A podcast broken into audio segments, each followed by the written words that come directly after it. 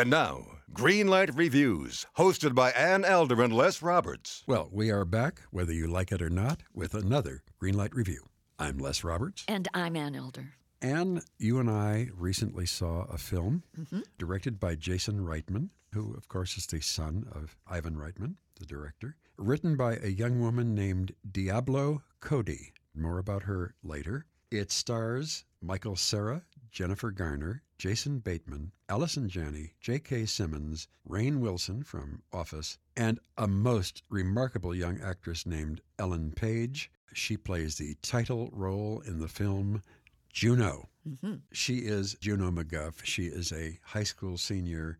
She has sex once in her life and gets pregnant. And the father is kind of a geeky guy from high school named Paulie Bleeker, played by Michael Cera.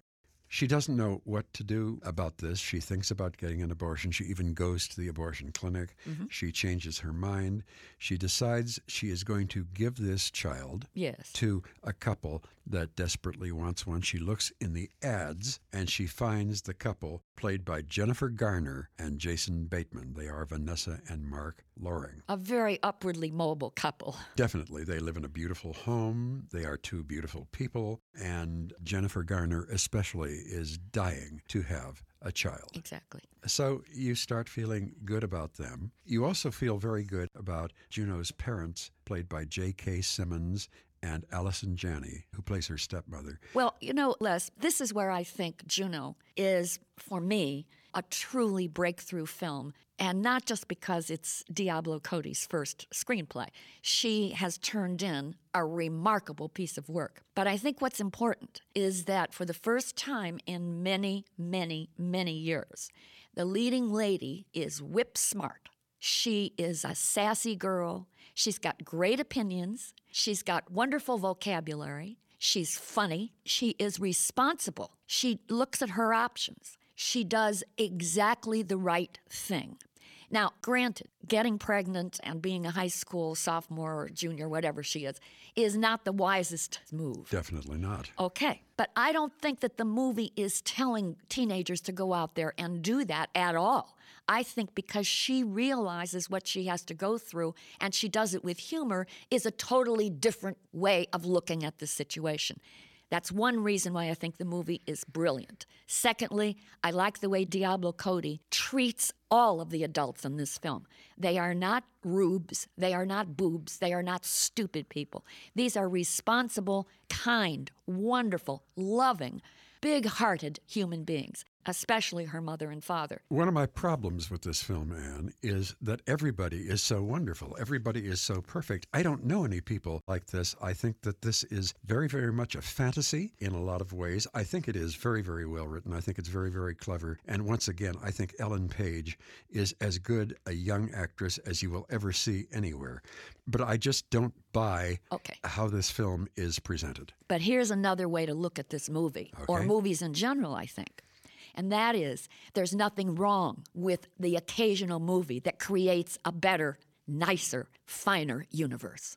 And that's what this movie does. It may not be total reality, but haven't we had enough of those Judd Apatow comedies where we see the slacker guys and this is supposed to be reality? I find those movies to be insulting, and I think they demean women. This movie doesn't do that.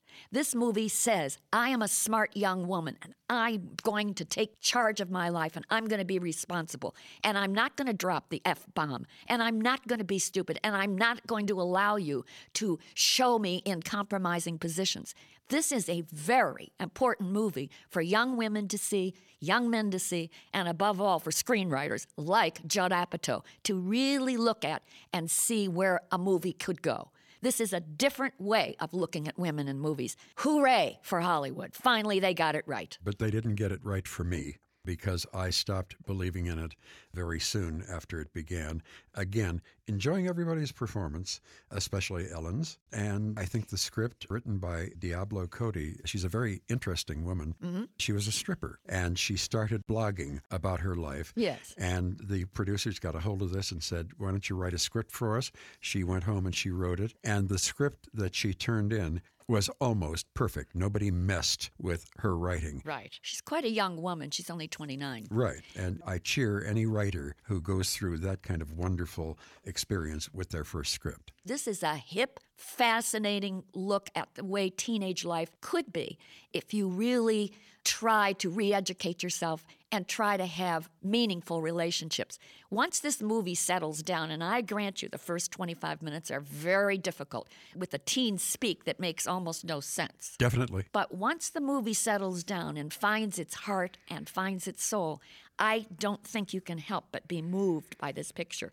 I think one of my problems, Ann, is that teenagers are going to go and see this and say, gee, isn't this wonderful? This is the way it's supposed to be, and it ain't going to be this way, and they are going to get broken because of it. Well, I'm going back to what I said earlier. There is nothing wrong with the universe every once in a while that paints it nicer and better than it really is. Maybe that gives us something to aspire to rather than always looking at the darker, more dreadful part of reality. I think this is an important picture. And by the way, the style of this picture reminds me very much of the kind of heroine that used to work in the movies like Katharine Hepburn and Rosalind Russell, where they were rat a tat tat and they knew their stuff and they were smart and they had great dialogue.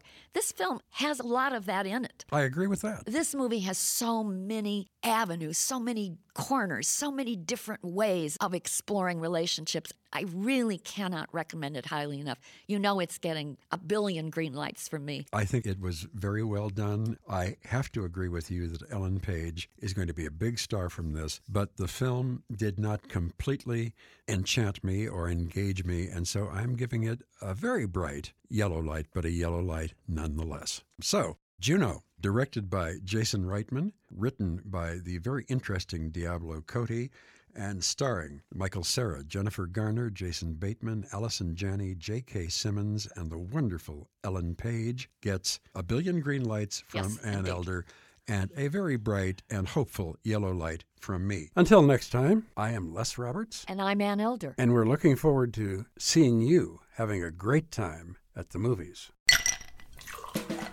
Hi, this is comedian and writer, and let's be honest, I do a lot of things. This is Dean Tripodis, the host of Whiskey Business, the podcast not so much about whiskey as it is one with whiskey. Yes, we drink and talk about whiskey, but we do so much more with so many interesting people. For example, we talk to comedians like Greg Warren. You know, I don't want to brag, but let's just say I can walk into a Red Lobster and get whatever. You know, I think the pause right there is probably more important than the word. Amazing athletes like boxing champion Buster Douglas. When a fighter's down and he's looking for his mouthpiece instead of trying to get up. That's when I knew it was over. Yeah, right? And yes, Bigfoot chasers. Do you believe in Bigfoot? And if so, does he really eat beef jerky? The Bigfoot thing is people have seen these, and, and I've seen a lot of compelling evidence about it. It's Whiskey Business with Dino Tripodis. Join us for what we call a good conversation with a good pour. You really can't ask for much more than that, can you, people? Check us out at whiskeybusinesspod.com, a proud member of the Evergreen Podcast Network.